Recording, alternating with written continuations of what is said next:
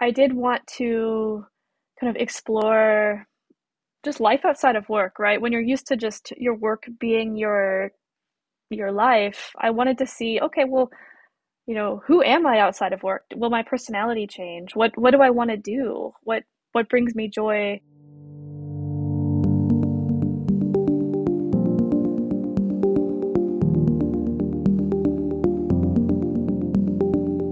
Welcome to the Quit Work podcast 15 minute conversations with people who have quit their job and gone their own way.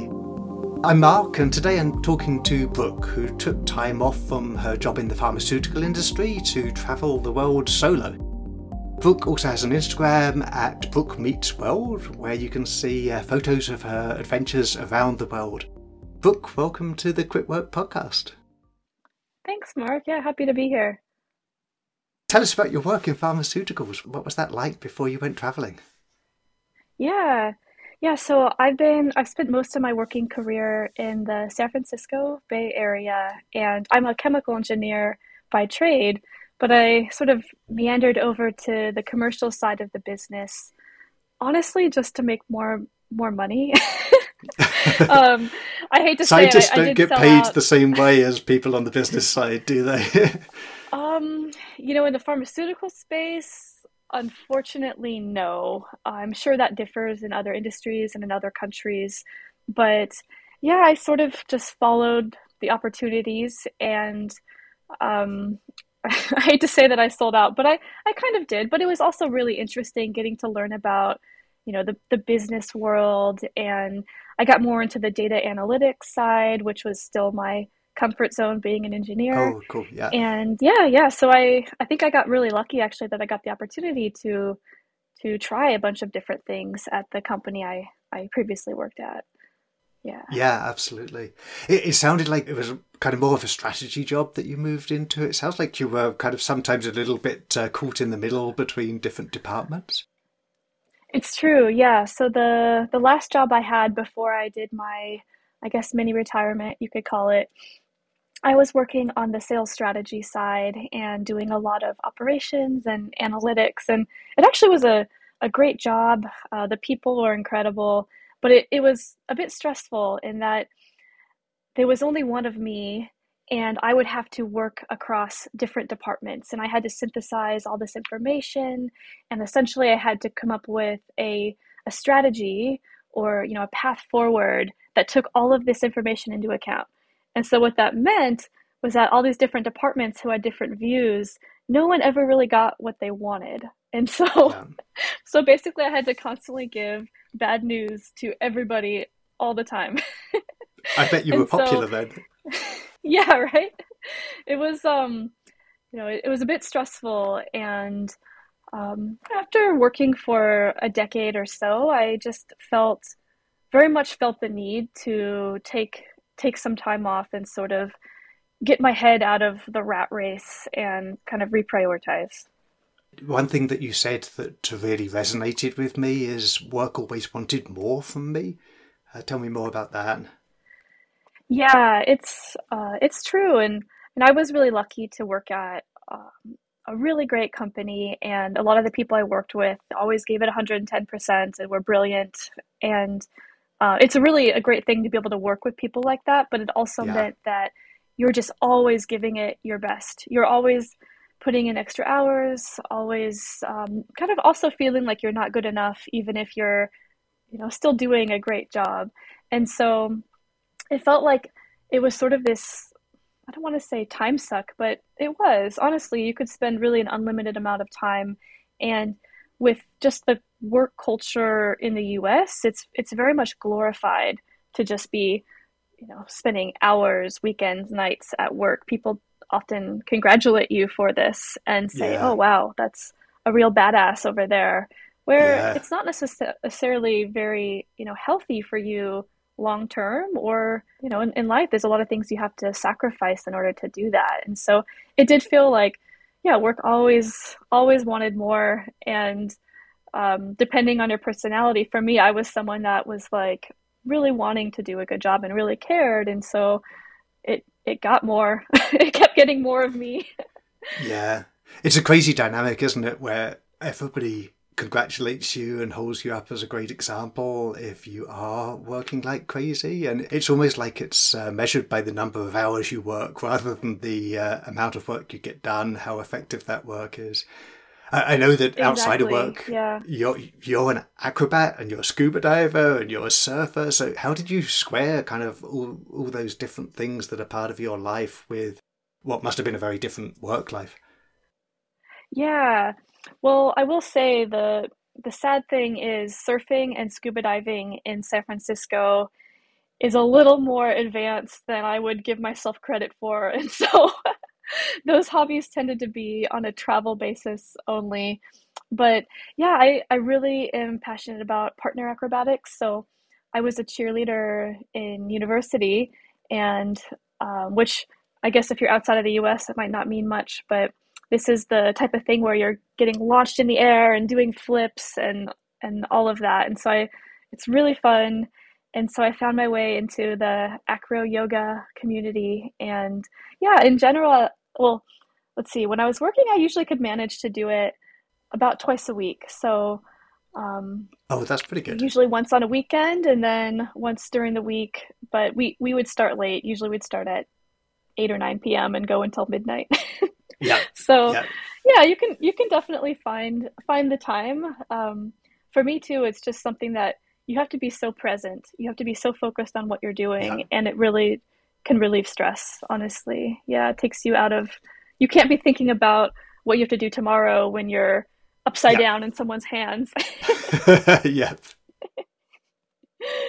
I, I know that you didn't actually have to quit your job because uh, you were laid off. Uh, how how did it feel when you found out that you'd been laid off?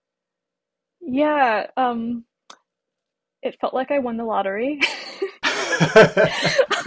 it's so funny, isn't it? Managers are so terrified of telling people that they've been laid off, and sometimes the response is, "I've been laid off. That's that's fantastic. Thank you."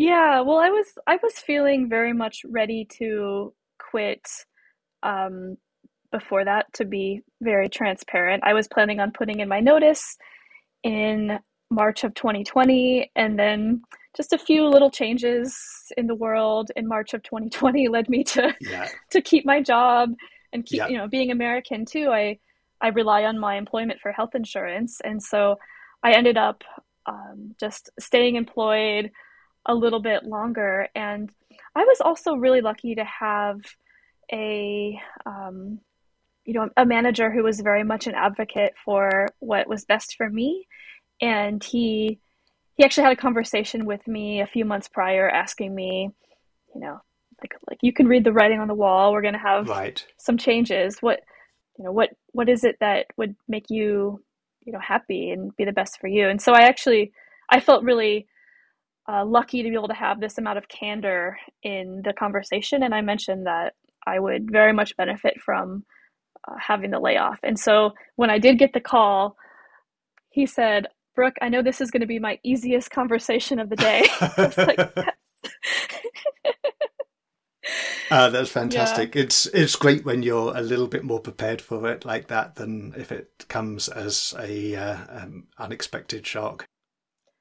Totally, yeah, and I feel really lucky, honestly, that I was in that position. I know not everybody was, and so um, you know, I have to just take the take the wins when I when I get them and be grateful for them. Yeah, and in a way, you did quit because you could have pursued uh, new positions in the same company, um, but you chose not to. Yeah, well, because I was planning on quitting um, prior to the layoff, this was just this amazing surprise. So I thought about it a little bit because honestly, it's it's scary, right? Working is all I knew. I was in San Francisco where the cost of living is so high, the work culture is so intense. Um, in San Francisco, when you go to a party, everyone asks, "Oh, who do you work for? What do you do?" Because Yeah. that's the conversation, right? No one asks, "What do you do for fun?" I mean, eventually you'll get there, but everybody, your your work is truly your identity, especially in a place like San Francisco. So it was a little scary to just accept it, but it was also really freeing, extremely freeing. And again, I was so lucky. We had a really generous severance package, and so um, it essentially funded, uh, you know, all of my travels. And so I was so lucky. And I, I think I would be crazy to turn that, to turn that yeah. down. Um, yeah, but it, it definitely was, a, it crossed my mind because it's just so scary when all you know is just work culture to leave that. Yeah, it really is. It really is. So, for the last uh, 18 months, you've been traveling Europe, the Middle East, and Central America all solo? Yeah. When you left work and you were planning your travels, what were your expectations? What were you thinking you were going to um, get out of it? Yeah, I mean, to be honest, I didn't know for sure. I did want to kind of explore just life outside of work, right? When you're used to yeah. just your work being your your life, I wanted to see, okay, well, you know, who am I outside of work? Will my personality change? What what do I want to do? What what brings me joy? Um, you know, will I be more of a planner or less of a planner? Turns out way less of a planner when I'm not working. oh, interesting. Um, and I yeah and i wanted to to meet people. I i stay in i travel really cheaply um yeah. Uh, staying in hostels and sometimes even couch surfing. And i wanted to meet new people from all over the world. I wanted to explore you know regions of the world i've never been to. I wanted to you know get some new skills. Like for example um, surfing and scuba is something that i got to spend a lot more time on while traveling and yeah also think about if i ever want to leave so i'm li- i've been in the us my whole life really so if i ever wanted to live abroad where might that be? And kind of explore some other countries with the intention of maybe moving one day.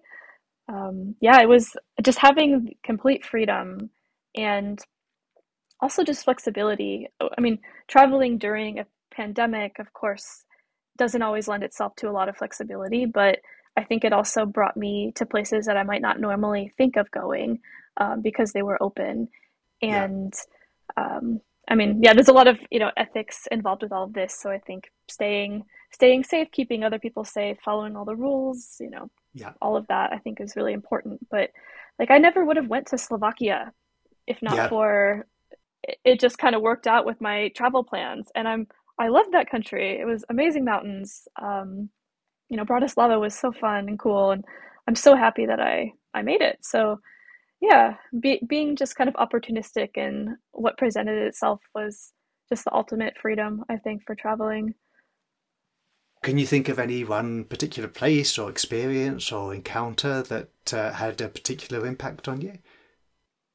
Oh, so oh, Okay, I have a list of like 20 of them, so I'll be, I'll, be, I'll tell you one. Okay.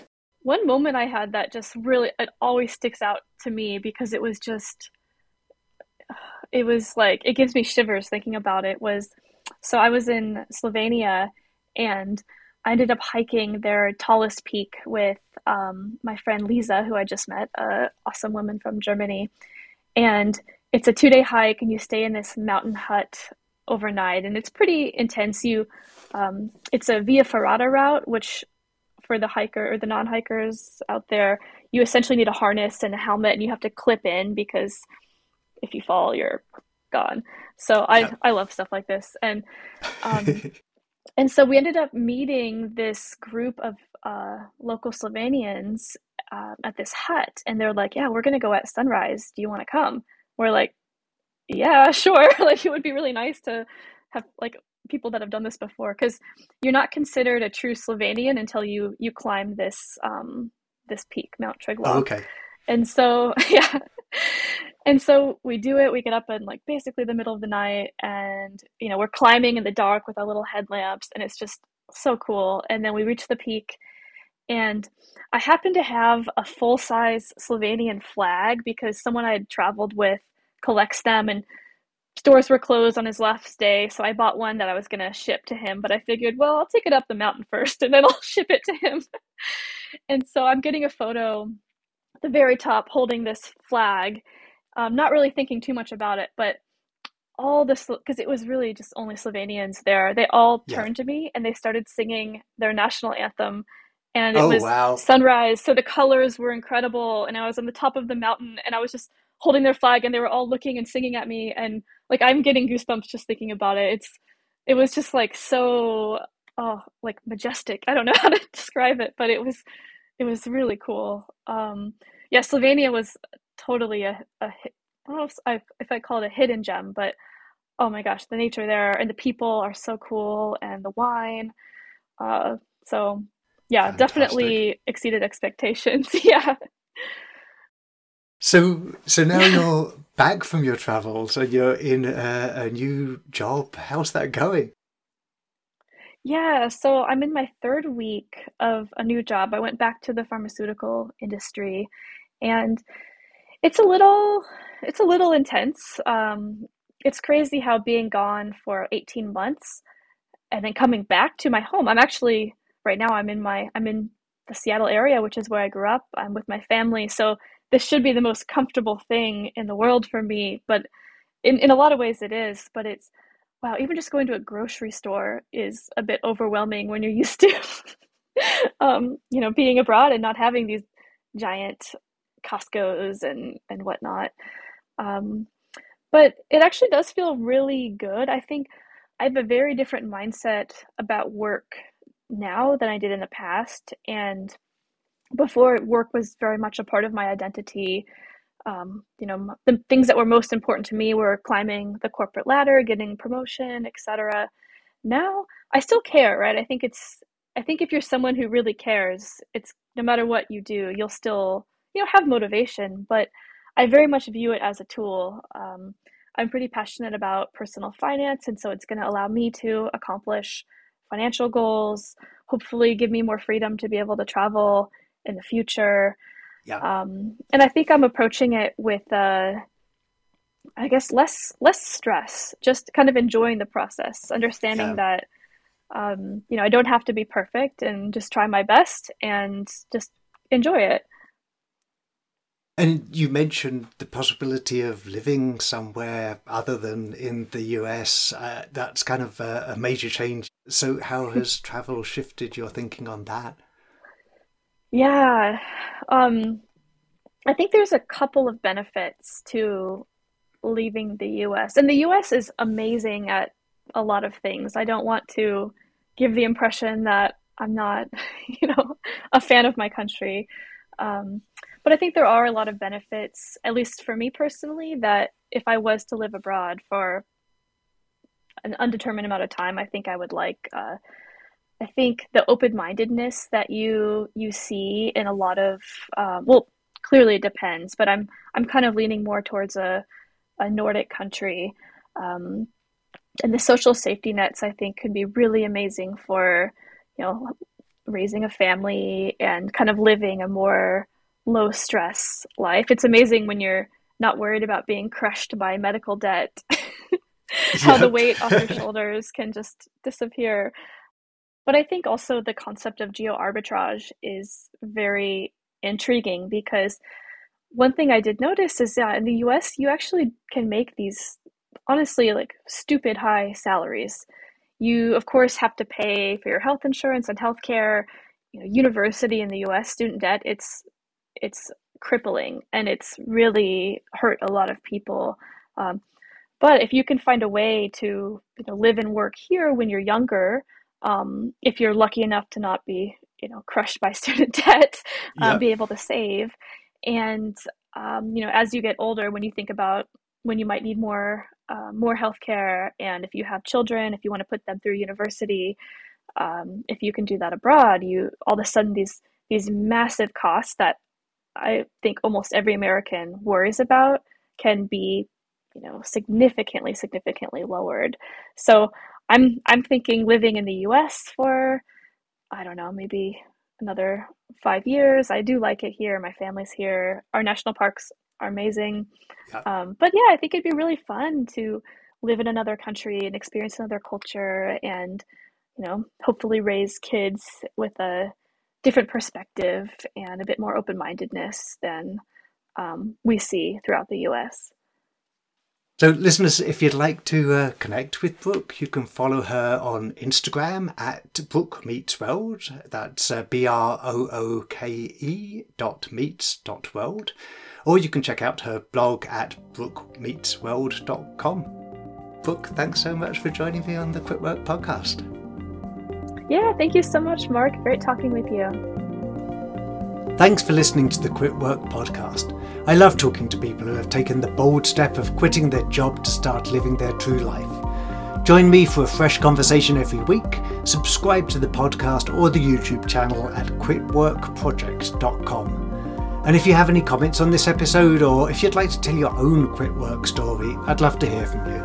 Contact me at quitworkproject.com or on Twitter or Instagram at quitworkproject. I hope you too find your way to quitting work and living your true life.